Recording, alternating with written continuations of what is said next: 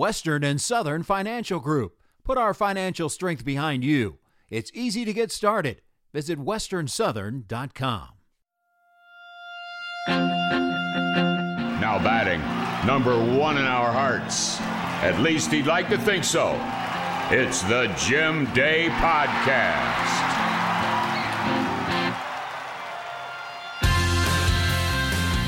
All right, here we are again.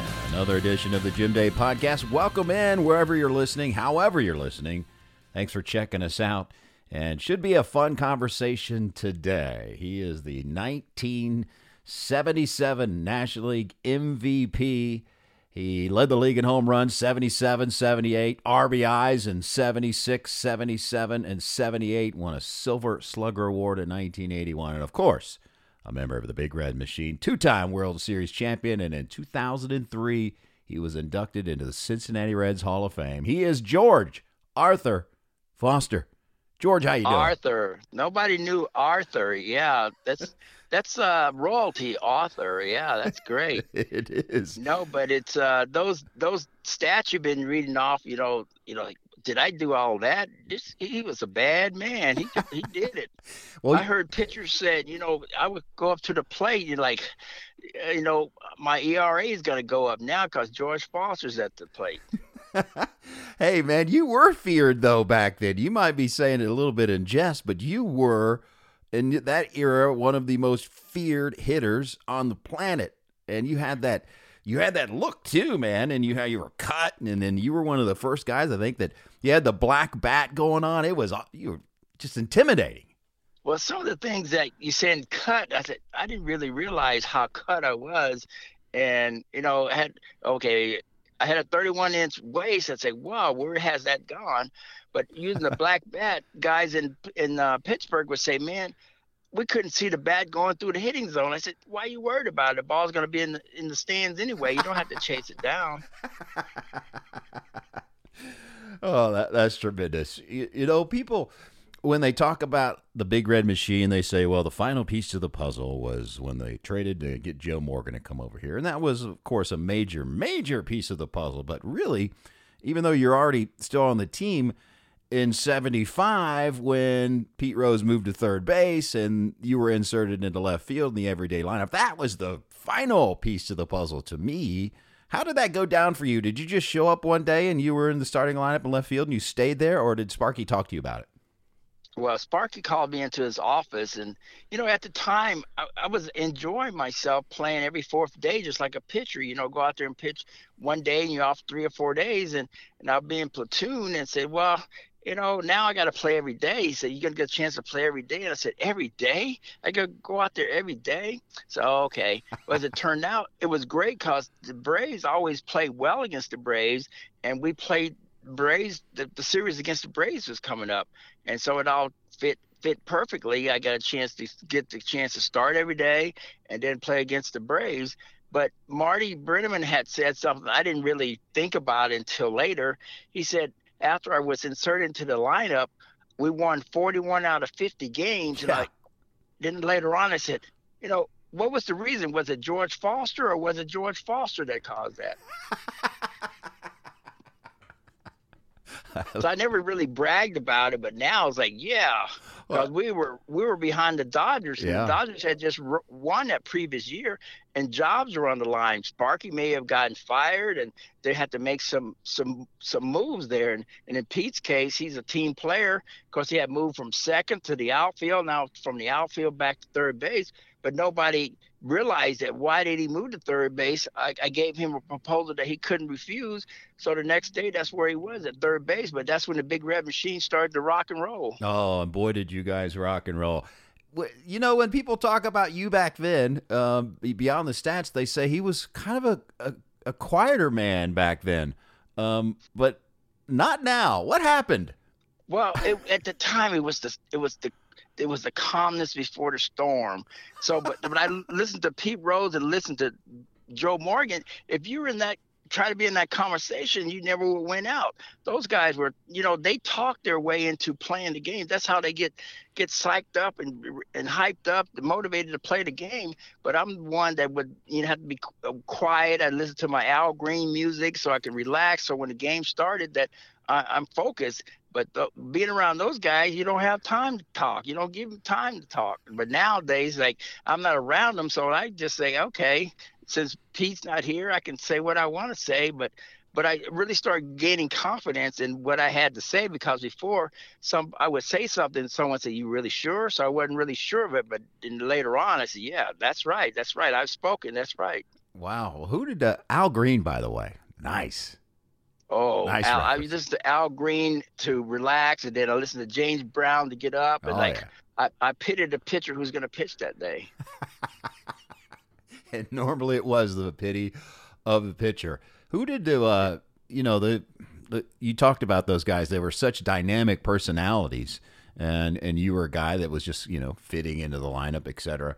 Uh, who did you hang with on the team back then? Well, Ken Griffey Senior, we were we were we were buddies from AAA because when I was sent down to Indianapolis, uh, my roommate was Ken Griffey Sr. And but this guy, he really made the game fun. Uh, he really enjoyed the game. He was he, always when you see him, he had a smile on his face.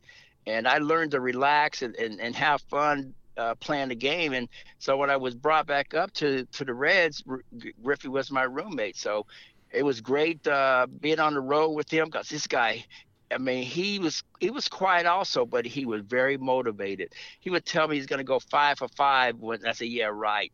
He goes five for five. I said, "Well, this guy must know what he's talking about."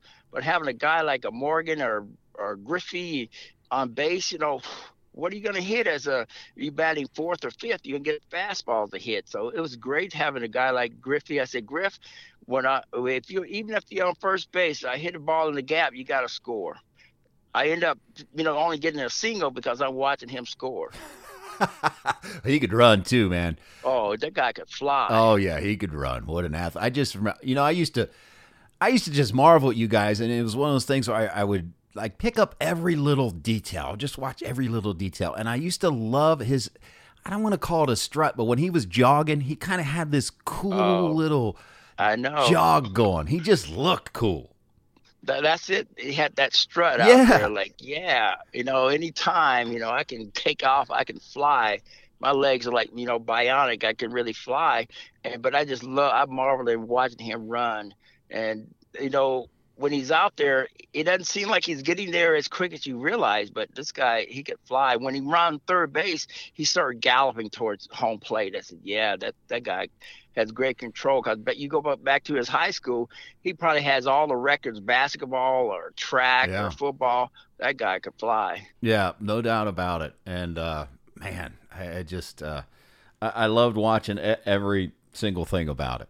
Um, when you uh, look back, um, how much pride and joy. I mean, we're not, you know, anyone that wins a World Series, that team is revered. But you guys are even a step above that. You're a, you're listed amongst the best teams to ever play the game. What's it feel like to be a part of that? Say when you plan, you don't really. When you're in the midst of it, you don't really think about it. You're knowing that what you need to do to get to do your part, the individual commitment for a group effort, and with like in spring training, you know, it's a misnomer these days. Training, they don't really train when they go. It's like a country club situation. But we went to spring training to train to get ready for the season. We we took pride in when we went out there to not only perform well as an individual, but what what we could do to help the, the ball club win. And someone said the other day, you know, you were you you didn't realize it, but you're in the midst of greatness you know, here's guys MVPs. Uh, we had everything except a Cy Young winner, but we're we're up there in, in all these categories. Then they start comparing us to the Yankees, the the the former Yankee play teams. Like we realized we were good. We didn't realize how good we were until people started talking about us. But we didn't take time to listen to what they had to say. We were still out there striving to perform. We, we felt that we were out there to show the fans a, a good game, a good time, and and having the fans there, having the 30 30,000 more fans I mean, they were the tenth man on the field, but we took pride when we went out there to play. And if somebody didn't do something correctly, you, you have the the big four telling you, "Hey, we don't play, we don't do that here." So, but it's a great respect on that ball club. And and Joe Morgan had said the word class. You may not know how to define it, but you you know it when you see it. Yeah, no doubt. Uh, you mentioned Joe. Um, obviously, we lost him recently. Um, the yeah, off that season. was that was when I hear that hear that now is like, did that really happen? You know, with this pandemic going on, you didn't get a chance to reach out to when he was sick or reach out to his family and I mean not only being a, a friend or teammate but uh, it, it, was it was heart wrenching to hear about hear it happening and like we thought we were invincible as a big red machine but then one of our fellow men had had fallen, and it's really tough to even think about or talk about the, in these days. Yeah. How smart of a player was he? Oh, oh. You didn't realize, once again, you didn't realize how good these guys were because you were busily doing your part. And everybody need. I didn't go out there and try to steal bases, or Griffey didn't go out and try to hit home runs. You did what you did best. And I look back at Joe Morgan's stats. I mean, that's unreal. I didn't realize he stole average that many stolen bases a year. Well, uh, only thing I was excited when he stole second is, oh, there's an RBI out there for me. yeah. And I just remember one time Joe in San Diego, because I know I'm going to get a fastball, and the guy threw me a fastball, and Joe was still in second. I hit a home run. And I thought Joe was going to be happy for me at the plate. He said, Man, why don't you let that go? I said, Yeah, you see how far it went. I let it go but he was my mentor because uh, I remember one time Sparky had said, whoever has the better spring training between me and Cesar Geronimo, and we'll get the starting starting nod. And I said, okay. And now the season starts, Geronimo's going to start. And I, I was upset about it and I asked Joe about it. And Joe said, you know, you're, you're insurance. And if Chief doesn't do well, you, you're there. Sparky's smart about it. But it let me know that being prepared for that opportunity. You know, don't get upset. Just be be prepared for that opportunity. And and but he was always there to give me that good advice. And and I look at Joe, I look at Pete, Johnny, and Tony. Those guys were they were our our foundation. They're, they're the guys that we looked up to. Uh, they were our mentor, but Joe, the one that really stood out. And when he came over, I I said he's like the Howard Cosell of baseball. He, you have to have a dictionary to to figure out what he's saying. he, he, was that good. Uh, he was that good, but it was yeah. entertaining to listen to what he had to say. Oh yeah, some of my best uh, memories of spring training were just a yearly. It was an annual rite of passage for me that he would be on that golf cart driving around, just checking things out, and we get to talking, and an hour later we're still talking, and it was just, yeah. I mean, that I just, you know, as someone grew up idolizing all of you um, that was just so special to me. those conversations, I'll treasure them forever. You mentioned. Yeah, just, I'm sorry. Go ahead. Yeah. No, I just said that was.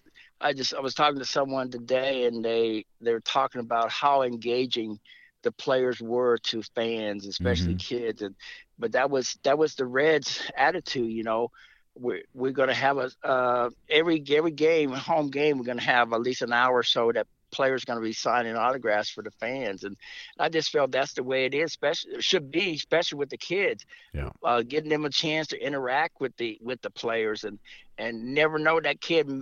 His dream would be become a major league baseball player, and same with me with Willie Mays. You know, uh, I wanted to be a Willie Mays. I wanted to do what he whatever he did, and, and these kids need somebody to look up to, and and we strive to be be the ones you had uh, mentioned working your way into the lineup, and you know a lot of the perception out there is that you basically arrived in 1975 when Sparky made that switch to get you in the lineup. But you came over from the Giants in what 71? Uh, yeah, May of May of '71. So you know you were you were on the squad, uh, World Series of 1972. Uh, what was it like knowing that you had the skills, but you couldn't crack that starting lineup? Well, at the time, I didn't. I started to my confidence started to grow after I was sent back in '73 to AAA, and it was devastating. But talking to my mom, she was always there to give me great advice too. It said, you know, the game of baseball is something that you you always wanted to play because at that time I, I was thinking about quitting the game because I felt well my dream was to play Major League Baseball. I I played it, but she said that you know you got more work to do and just you know get your mind together and get yourself back to to spring training.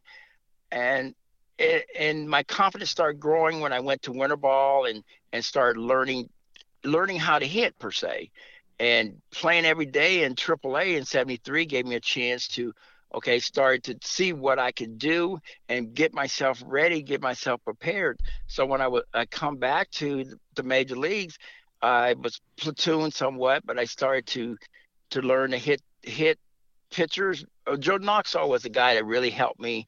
Uh, being a left-hander, the ball usually going to tail away, but it helped me to hit the ball to right field more. And I was pulling the ball a lot, and so the slider or the off-speed pitch, I wasn't I wasn't driving as well.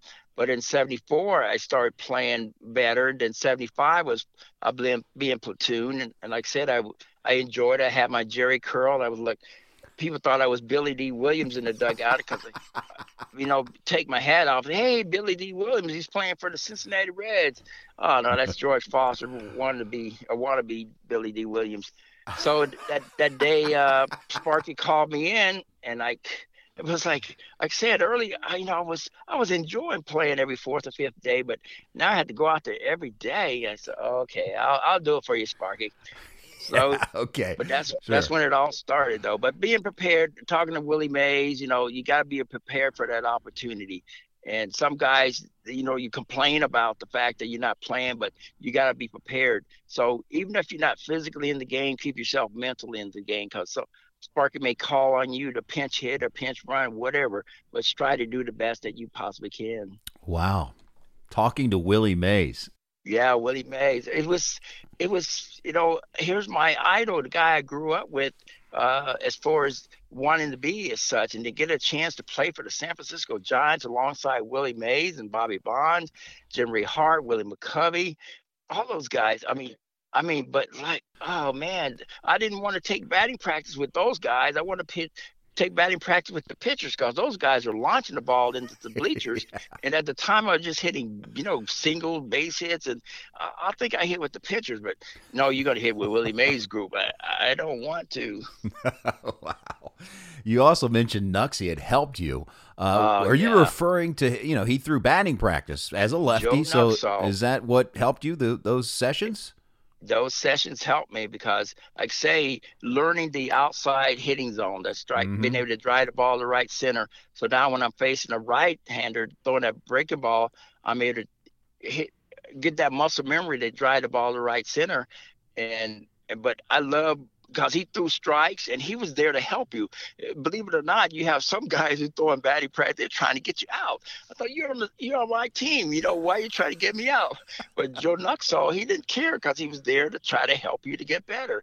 And then with the slider, the left-handed slider, a lot of guys they they try to pull that pitch, but I what I the term that I use, I know it's different today than than when we played. They talk about getting your hands inside, but I said keep the bat bat between the ball and your body that help you to stay on the pitch longer. Because you know, I was uh, hitting against Valenzuela, he had that screwball and the slider, and I fouled off, which I don't usually foul off that many, eight or nine pitches, and he finally threw me that slider. It was like I didn't know he had a slider until I saw it going out of left field as a home run. but Joe Nuxhall was uh, he was great there, and he was he was my locker buddy right next to me. We always talked baseball, and and he always talk about how well I hit the ball to right center. And I don't know if the time I said to him, I give you credit for doing that, but but I, I love having him throwing batting practice. I loved that they gave Nuxie a locker, and your I didn't know your locker was right next to him. Yeah, right next to him. Wow, that's a that was a treat. Yeah, that's a tremendous influence because if you you know there are some people when I need just a dose of goodness, uh, like I'll call like George Grant like George, mm-hmm. I just need some. Just give me some George Grant. I just yeah. This world's you know beat me down. Uh, he had yeah. to be kind of like that for you. Yeah, it's it's a. What the thing is is that you know he he knew my swing, and I I trusted what he would say. He said, "Well, you know that that that certain pitch, uh, or say a, a guy's a lefty was pitching that night, I said, okay, this guy, you know, likes to come inside or, you know, just work on the things that continue working on the things we did in batting practice.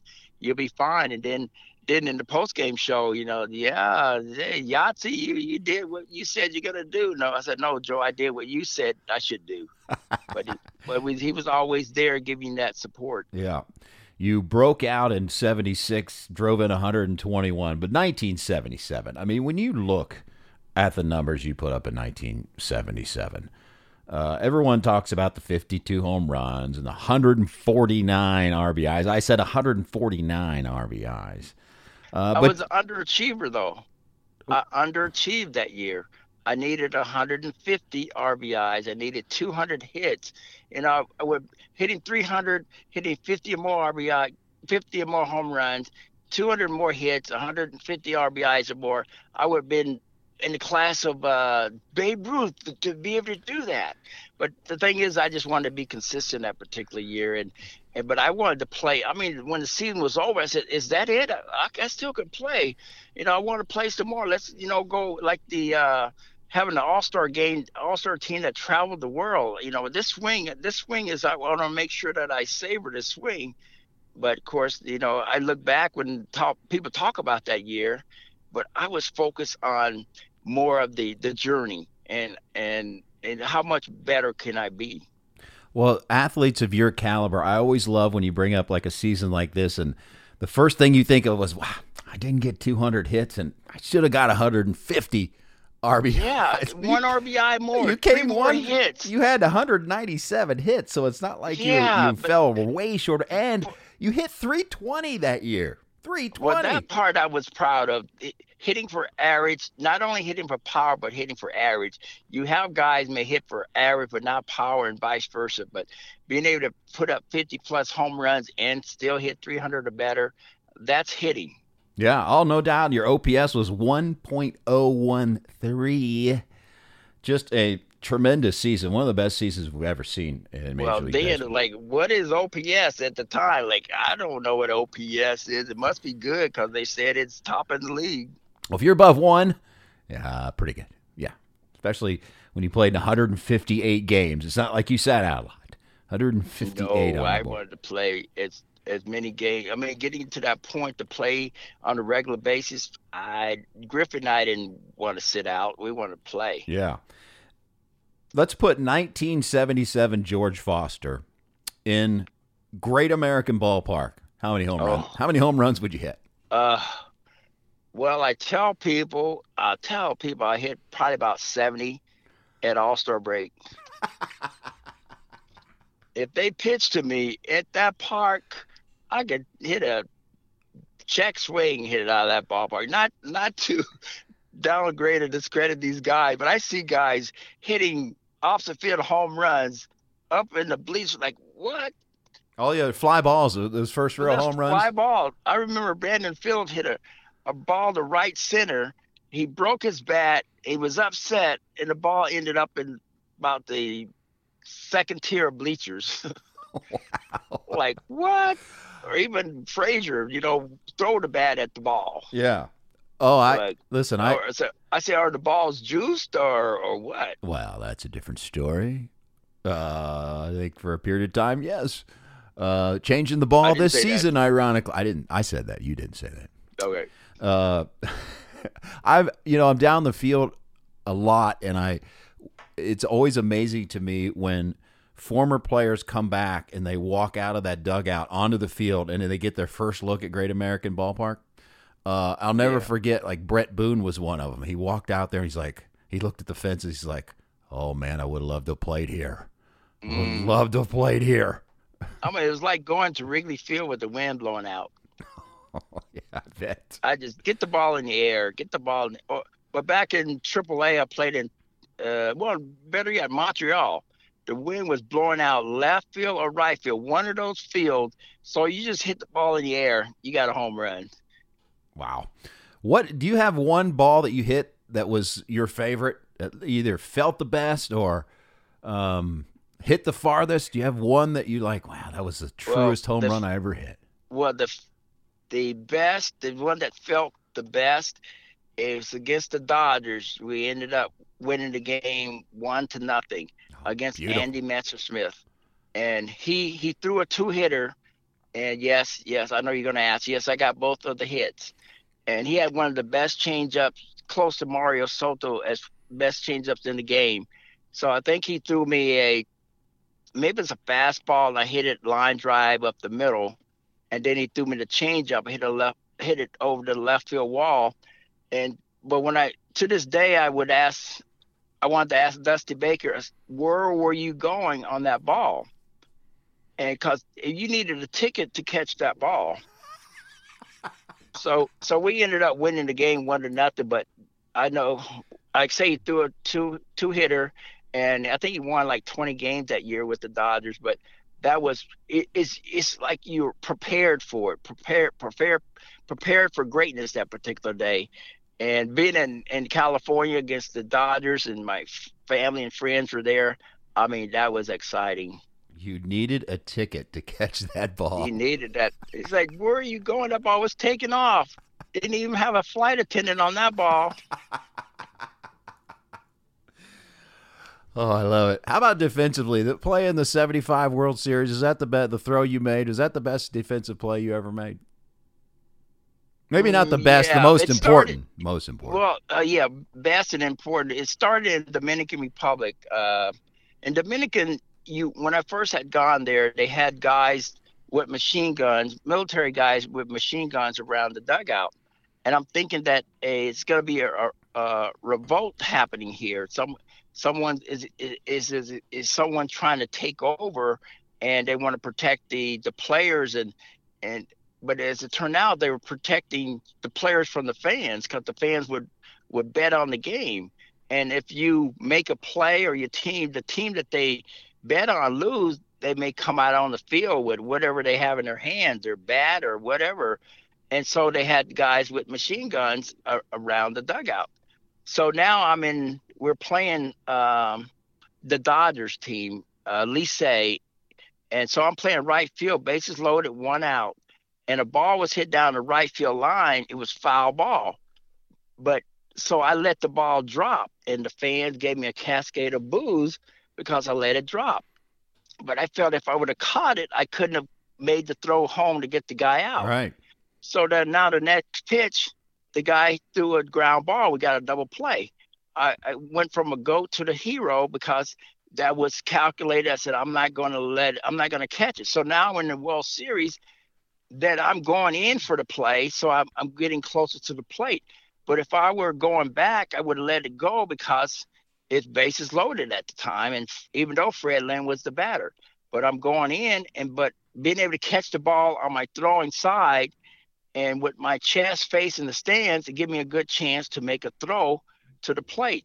But not knowing late to later that the ball went right, it was perfect, went right by his shoulder or his head just a little to the right, it would have nicked his helmet or his shoulder, and of course, it made the ball be off course. But then, as it turned out, it was a one hopper to the plate, and and Johnny back being back there with so much, so many skills, he was able to make that one hand grab and, and tag him out. Yeah. Only re, only regret it was a it was a brand new ball, and I got, got ended up getting uh, grass stain on the ball. But uh, it turned out good. Just that one hop to the plate and give Johnny a chance to make that good play. Oh, it was a huge play. I remember watching it live, and I nearly jumped through the ceiling on that because it was kind of unexpected. It was just like, wow. Well, well, the thing is, is that they never really show back then any web gems. Yeah. No defensive plays. It was more Right. offensive. And then I, I was doing baseball camps, and and I'm telling the kids how to play the outfield. They look at me like, oh, we never knew that you were a defensive player. How- how can you tell us about playing the outfield? And lo and behold, they showed that that video that night, and the kids came back asking me, "Hey, how'd you make that play? How'd you make that play? Can you teach us how to do it?" But it was like great timing, so someone backed up the fact that I knew something about playing the outfield. well, heck yeah. You uh, you had to be a two way player back then. Um, Oh yeah, that's the fun part about it. Yeah. Uh, you, you're able to play defense, and if you didn't do well on offense, you can somewhat make up on on defense. mhm. But you get a chance. when I played center field back my first full year in '69, I didn't play it as good as Gary Maddox. Gary Maddox, he's a guy that whatever the Pacific Ocean or Atlantic Ocean didn't cover, he did. But I, I took pride in playing center field, and nothing was nothing was going to drop. Nothing was going to get in unless it went over the fence. All right, hold that thought. More with George Foster right after this. Congratulations, you found that special someone to spend the rest of your life with. You two will have lots of new adventures and some new responsibilities. So now's a good time to think about life insurance to help protect your new family.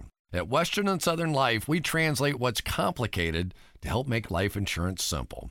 It's easy to get started. Connect with one of our financial representatives today at westernsouthern.com/life. Compensated endorser, Western and Southern Life Insurance Company, Cincinnati, Ohio.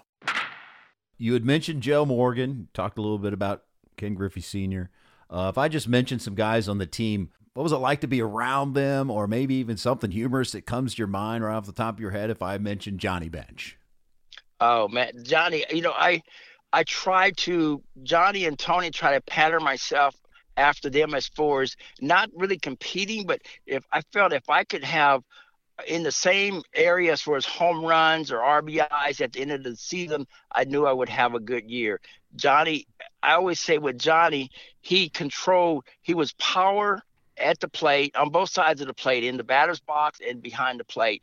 Nobody would want to steal on try to steal on johnny. So he had control of that aspect and and he was a great leader. And here's a guy because i remember when I was with the Giants, Willie Mays, McCovey, those guys would come out. They, they want to watch him take batting practice. So yeah, we want to watch this kid. They said this kid's gonna, he's phenomenal. We want to, he's a phenom. We want to go watch him take batting practice. And like, who is this Johnny Bench? And and but they he they were showing they were showing praise about Johnny. Even it was back yeah, when 71 when I was with the Giants and but you have a Willie Mays, McCovey, and those guys, and Bobby Bonds wanted to see Johnny. I said, this guy must be a special player. Wow, they wanted to come out and see him hit. That's cool. They came out to see. Usually, those guys are sitting around, yeah, you know, listen to music and talking. Oh no, we got to get dressed. You know, got to go out and watch him take batting. Wow, practice. and like, he's like a teen, barely. I mean, just yeah, he I mean, just. I think maybe what two or three yeah, years in. But, yeah, he's like 20, 21 then. Wow. Woo. But they were saying, "Oh, we got to watch this guy. We got and Marshall and Gaylord Perry. I don't want to watch that. I don't want to." Uh, when Gaylord Perry was with the San Diego Padres, and Gaylord told them, "Do not watch those guys take batting practice. All you're gonna do is get you get going to get intimidated." Really? So the guys they get they went off the field, but we could see them peeking around the wall and we just start launching balls launching launching. And now they when the game started they don't want to throw strikes. I said man just throw i just need one just give me one. Yeah. they, they, but they didn't want to get in bears. Gaylord said i told you guys not to watch them take batting practice. Great.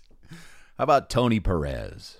Oh tony uh, I know Doug Flay. Well, I use the word catalyst. Tony was the catalyst on the on the ball club, and I took pride in trying to be like a Tony, being being a clutch hitter, uh, being able to get drive that run in with two outs, or drive that important run in. He, this guy, you talking about being clutch. He, when you when the game's on the line, you want Tony Perez up there, averaging 90 plus RBIs a year.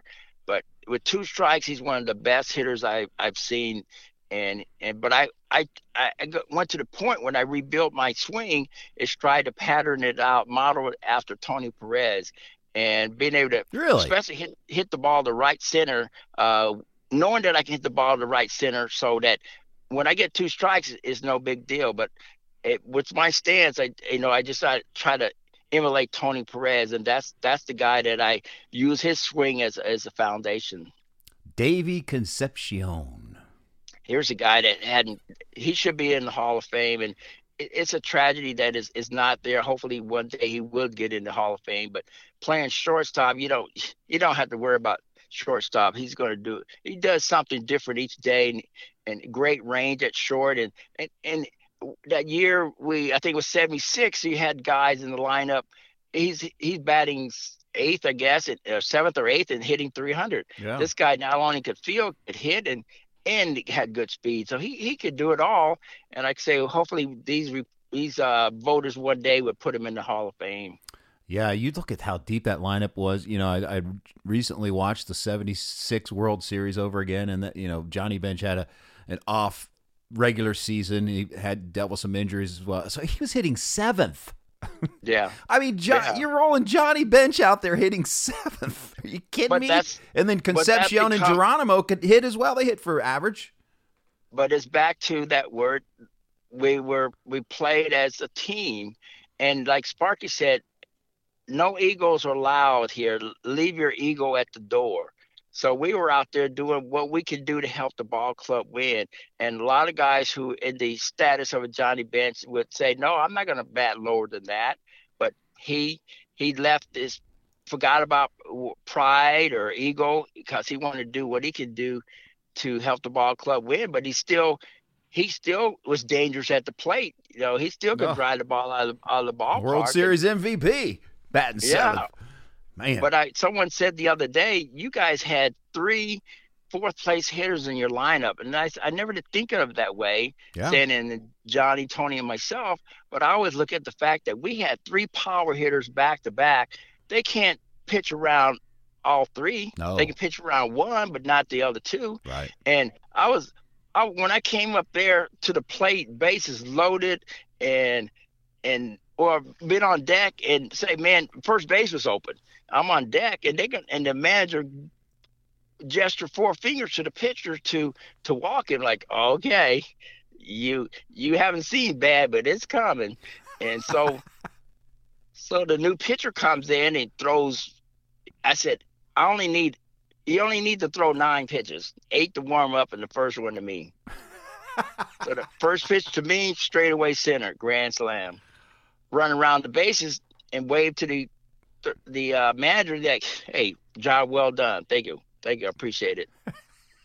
when the when the bases are loaded, no, I don't want one RBI, two RBI. I want all of. I want to be greedy. I want to drive all those guys in, especially on a hot day. I know they don't want to be standing out there in the sun, so I come there and rescue them. That's so kind-hearted of you.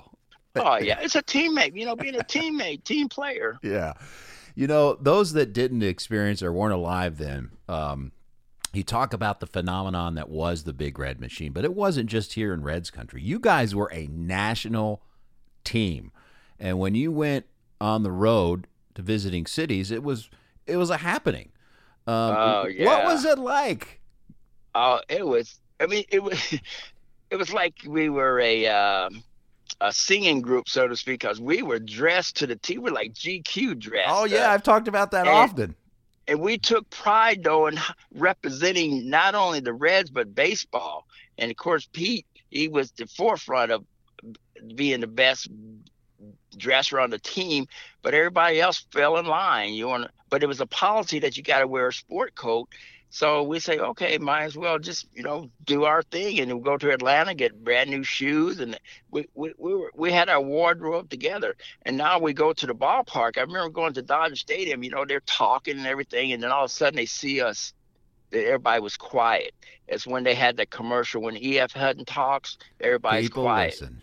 People listen. So, uh, oh no, the big red machines here. They gotta beat up on our Dodgers. They gonna. And- But we were like, yeah, here we are. I, what you gonna do now? you were smooth looking, man. Oh man, we we wanted to look the part, and like say with Griff, he had that swagger. Like we Oh, want to be like, yeah, time. we want to be cool. It's like we listen to the Temptations as we walk, and yeah, Oh man. All right. but I just it's like um, you know these guys have their walk up music and everything. Oh, yeah. I just I just wish that you know if you're gonna have a walk up music, you gotta do a little dance when you go up to the plate, not have a little little swagger or something, not just walk up there. But but I get more into it, seeing okay, yeah. Yeah, here we go. War. What is it good for? Things as such. Or James Brown, get on up. Yeah. would that be but your walk up guys- song, James Brown, or what would it be? it's probably would be the uh I had to take I had it the other day. Uh probably some some some some music from uh from Prince or or maybe the usher, or it's just a, a abundance of different sounds. It, it it depends on the mood that particular day, but I just knowing that it, the music's in my head, so it, it, it gives you that timing and that rhythm when you go up to the plate. remember playing against the Pirates, Jerry Reuss was pitching, and I hit a Griffey was on base and I hit a pop up to the catcher and I told him, I said, Man, get on base, get on base. I got it, I got it. He looked at me like, You just popped up to the catcher. What do you got? I said, I got it, I got it. The next two times up I hit home runs, a two runner and a and a and a solo and and well I ended up driving in five runs and the thing that I, I got to get that tape.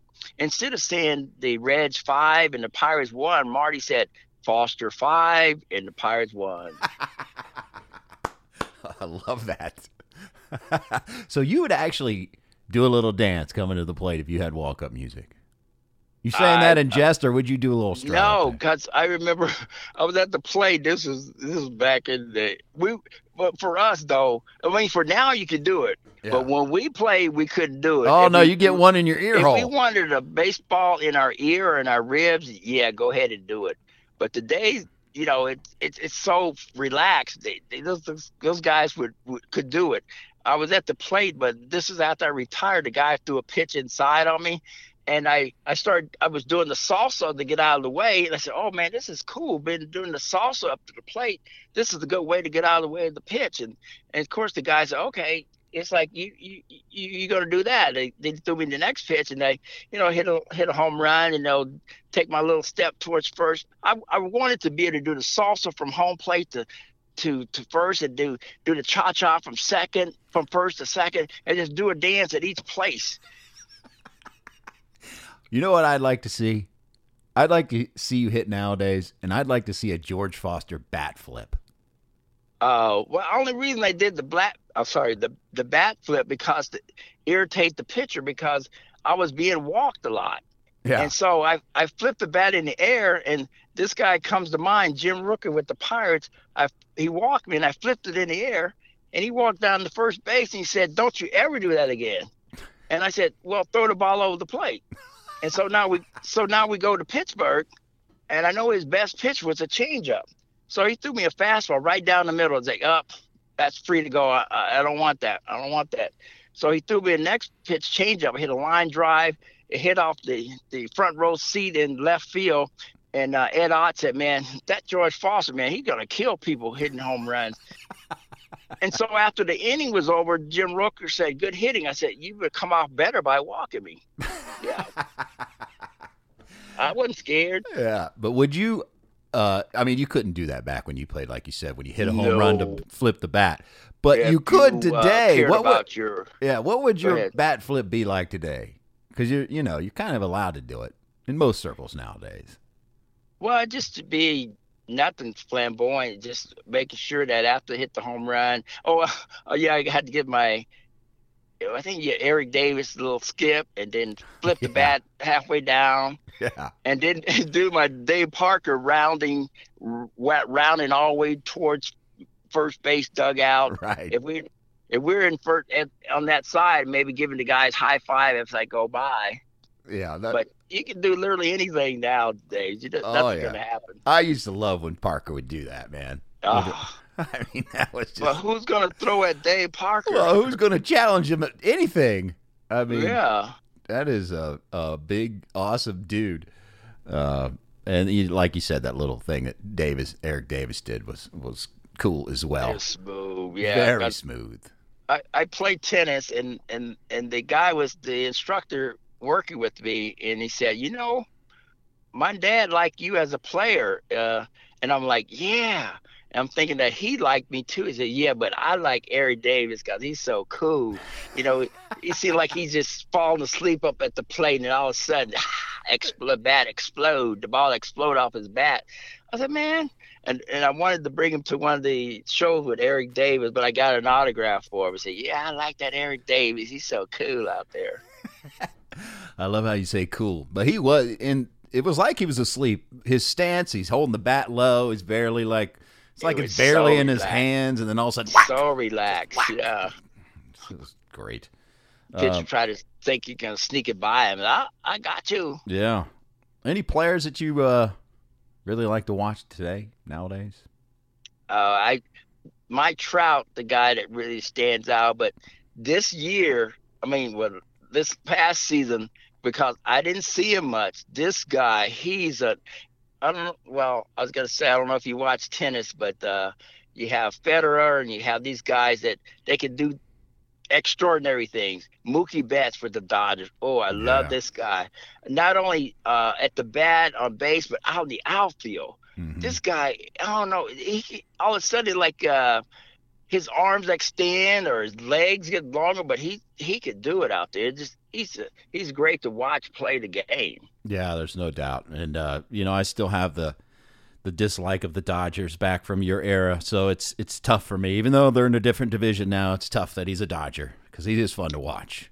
Yeah, but that was a drawing card. The Dodgers and the Reds Oh, you're in the same division. Oh yeah, because you you fill up the stadium, both stadium, but now it's like, okay, yeah, they're they're in the other division. They're they're not as not important, but uh, yeah. but things like when Ron says it, if if they catch us, I'll eat I'll eat my hat. So after we caught him, we said, hey, what do you want? What do- what do you want? Uh, salt or pepper on your or both on your hat?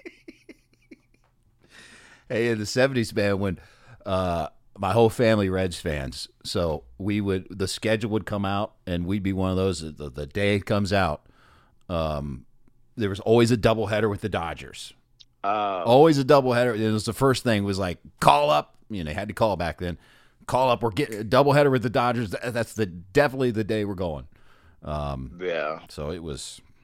But my earlier days with the Reds, I didn't realize. I said, "What is going on?" I thought it was a convention or something. There were people around the building, Sheraton Gibson Hotel. They were around the building to get into the hotel. Like, ah. And then I, I was on the tenth floor. Now I got to take the stairs because it was all the elevator was always busy. So I learned from there.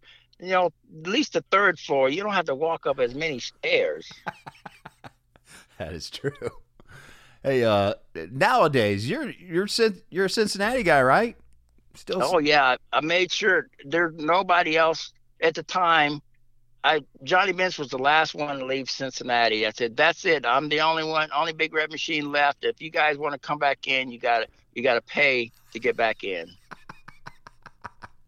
I love that. So obviously you've taken a liking to Cincinnati. Cincinnati's your home.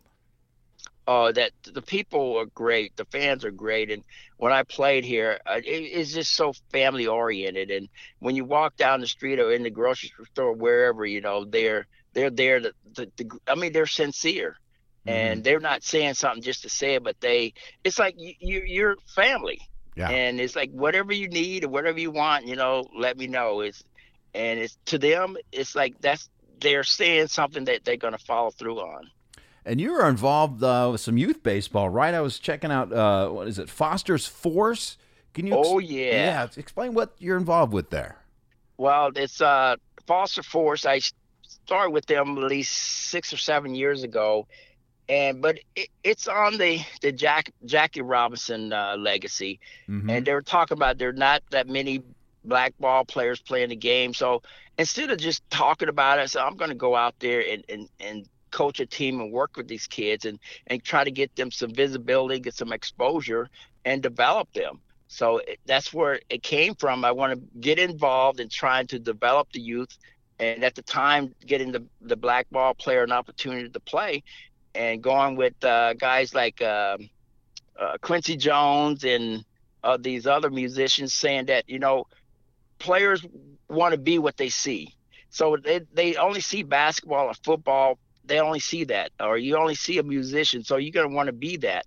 So it's trying to get spread the the the word about baseball and baseball is not easy not an easy sport to learn and it's more expensive than any other sport but being able to get them opportunities to play and that was that's been my my game plan and and and work with these kids through through high school How do you? It's so tough now. I mean, you not only have an uphill battle, obviously, with minority players, um, but just children in general in baseball, just because of maybe the pace of it, and there's so many other distractions and so many other things that they can be involved with. Um, how do you get them interested? Because it's still such a great game. Well, it's it's start by working with them and and building their confidence about it. And like I said, baseball, like Ted Williams said, baseball is the toughest. Hitting is a, one of the toughest things to do. Mm-hmm. And but being able to teach them how to do certain things so they can have that confidence and believe believe they can do it. Yeah, you, you're going to be competing against football, basketball, uh, but the thing is, if they learn how to play the game of baseball, I think they will enjoy it more.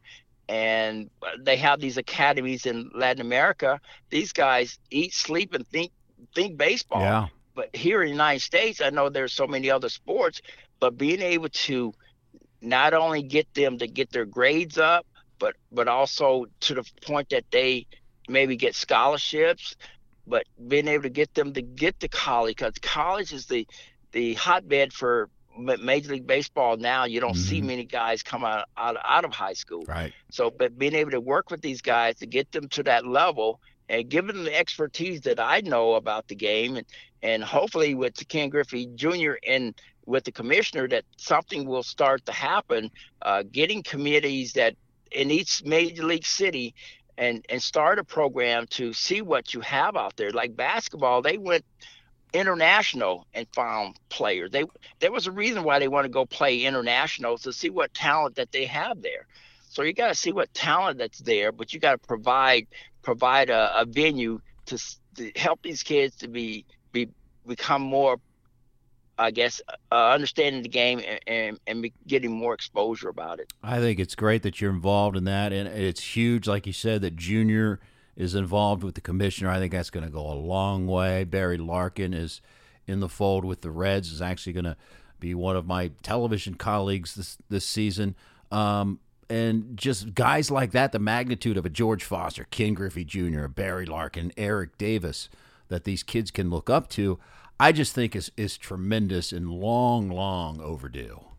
Well, I just hope it's not just just the face and and that with Griffey, his the face, the the uh, he has the face, he has the, the notoriety, he has the the uh, credentials, but now being able to implement that. In, yeah. in Barry's case, it's going to be great to to talk talk baseball, and now you're going to get more listeners uh, from the black community listen because right. he's there. They want to hear him, and I, I, I just knowing that. Uh, oh, you remember when Jackie Robinson broke in and and uh, Branch Rickey knew that the fact that they maybe not known that it, it was going to happen, but it was economics really played a big part in it because you find that now you got all the Negro leagues ended, and most of the the fans start coming and watching Jackie Robinson. So that's the same thing now is being able to go out there and show your face, talk to these kids, shake their hands, uh, work with them on certain aspects of the game. And that goes a long ways because they can idolize that person. Yeah, no doubt. You're involved with some nonprofit as well, right? Well, it's my uh, George Foster or Foster Safe Youth. We work with inner city kids and military kids, but it's teaching them life skills through baseball, through sports and I find a, a lot of kids, you know, they got to learn that learn how to learn life and through debate if they love baseball at the same time you get a chance to teach learning life and learning baseball learning whatever sport but you're able to get their attention and get them on uh, the right right and productive and constructive path because there's so many ways you can go out there and but try to let them know give them a choice you want to go left or right. Left is not good, right is good, but let them know what the reasons are. And but these kids, you know, they they're hungry to learn, they're hungry to to get better, but just have that process, sit that process in, into motion. I think it's tremendous, and uh, you know, sports is a metaphor for life. Um, yeah, I like that. I mean, it is true, and to give kids direction. I know myself as a kid, I got caught up in the wrong things, and it was really sports that kept me on the right path to at least make something of myself. So yeah, uh, yeah. I'm so glad that you're involved with the youth. How can people uh, get more information about? I, I want to get out what you're doing. The Foster well, Safe can, Safe Youth Network, correct? Yeah, Foster Safe Youth Network, or you can uh, call the number 513 886 5300. That is great. But but what I uh, a lot of coaches don't know, but what what I play against another team that has uh, black players, and I said, ah, I'm going to get that kid. And the reason is because I feel like I can teach that kid more than that that coach is teaching him, Mhm. and I can see I can see the skill level that that that guy can to can arrive to. And I had a I know a couple of guys on my team that you you start to I said this guy because he's a senior or junior at the time. I said this guy he's going to be good as a pitcher. It's like it's more a, more of too late to teach the other part, but he can get there by by his arm, and that's why also is that Griffey Junior they need to focus or the commissioners often need to focus on the 10 to 13 year old because you give them a six to seven years right there to get them get them prepared not only uh, athletically but academically so to get them on that right track now there were some guys who are who are in their teens that you could that are they are phenoms that you can get there but the the group that you should focus on that that younger group 10 to 13 Well, it's tremendous, George. I uh, applaud you for that. And uh, again, anyone that wants to get involved, it is the Foster Safe Youth Network. Network. That is outstanding. And this has been an outstanding episode. I appreciate you coming on. Uh, hopefully, we'll be through this pandemic soon enough, and I'll come around the corner and I'll hear that voice just ripping into me because I miss that. That was fun and it was fun to me but not to you No, well, for those, I well, no, we I, saw you change direction. you would be going one oh, way, and then oh no, there he is. I absolutely avoided you.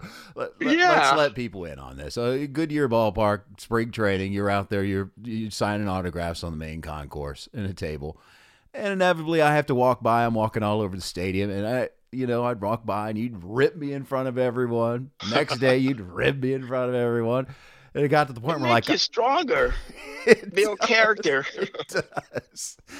Uh, but you know, ripping someone privately is one thing, but in front of a bunch of fans is a different thing. But- hey, hey, you know, you gotta go with the gusto. Don't just, you know, keep it private. That's true. But I miss that, my friend. So hopefully soon enough you'll be tearing into me and I'll wear it like a badge of honor. No, I, I, Vicky said, leave him alone. He's gonna be crying. Leave him Oh alone. no, no, don't cry.